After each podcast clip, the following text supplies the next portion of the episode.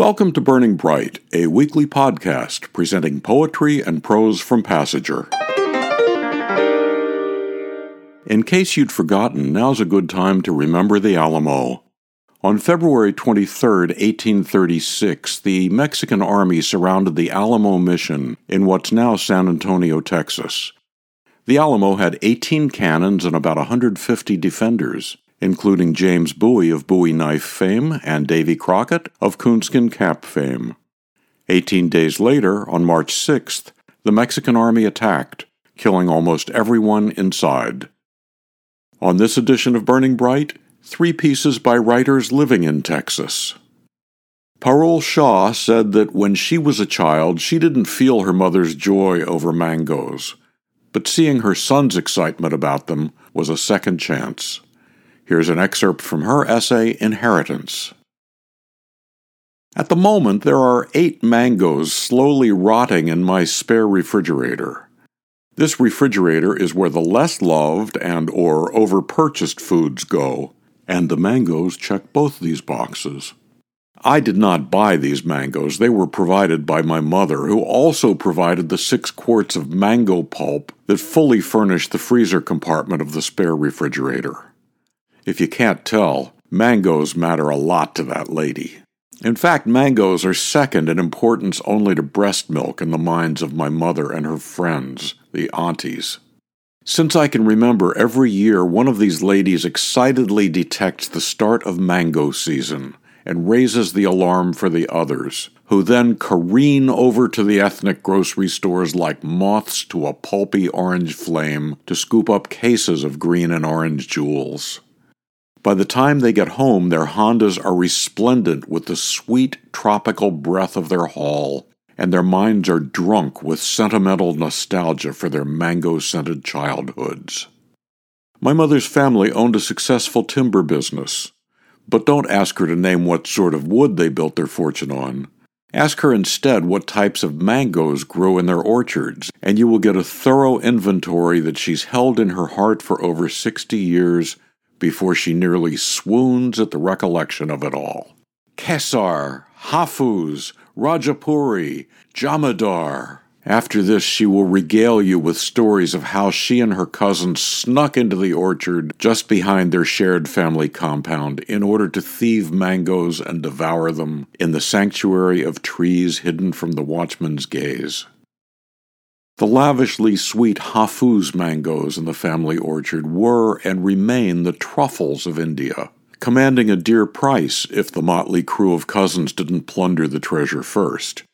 Today I found Hafuz, my mom proclaims like a proud pickpocket who scored a hundred dollar bill. I swear she still glances left and right at the Indian grocery store before discreetly tucking a box of Alphonso mangoes into her cart and scurrying away, like a giddy child thief in an orchard. Alphonso mangoes are in fact Hafuz. Hafuz being the way my Gujarati ancestors pronounced the name of the Portuguese military commander who apparently had something to do with teaching them how to graft mango trees. My mom doesn't know this, and no one who values their life should tell her, because her mango pride is wrapped tightly together with her patriotism for her motherland. Excerpts from Parul Shah's memoir Inheritance, published in the brand new issue of Passager. Viviane Vives said that her poem Facebook Message from a Stranger was based on a real message she received. Hi, I'm Anamea from Sao Paulo. For almost six years, I took care of Mr. Lorenzo Benuti Jr. For a long time, I have heard of you. I have heard many stories, adventures, and much romance. I knew you from hearing him talk so much about you. Mr. Lorenzo Benuti Jr. showed me several pictures, told how important you were in his life. I never had the courage to send any kind of message. I did not want to feel the illusions he held. He dreamed awake with everything you lived. One day I showed him your page and he cried. I realized that I could not be showing too much. He got too agitated. Today I had the courage because, unfortunately, he is gone. I want you to know that it is gone. Until yesterday, you were still the inspirational muse. In all he was going to paint or sculpt, always you were the model, Forgive me for sending this message, but I think he would be glad to know that I sent it. You have always been remembered with much love. In a way, I knew you. Even in remembrances, you made my friend happy. If I can get a picture of you, I'll show you. From Passager's 2019 Poetry Contest, Facebook Message from a Stranger by Viviane Vives. And finally, from Passager's Winter 2017 issue, Janet McCann's poem, Tea. The twin bed on the porch where the old dog sleeps looks slept in, beyond wrinkled. Sheets worn and holy, bits of dirt, clumps of matted hair. The twin bed smells like dog and old socks.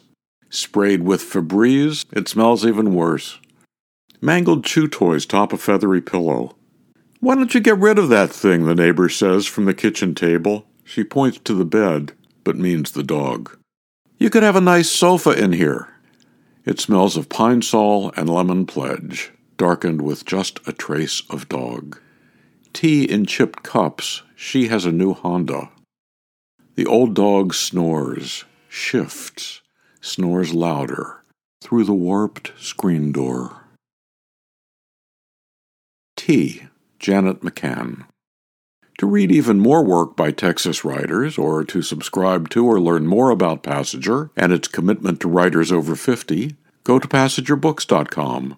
You can download Burning Bright from Spotify, Apple and Google Podcasts, and various other podcast apps. For Kendra, Mary, Christine, Roseanne, and the rest of the Passager staff, I'm John Shore.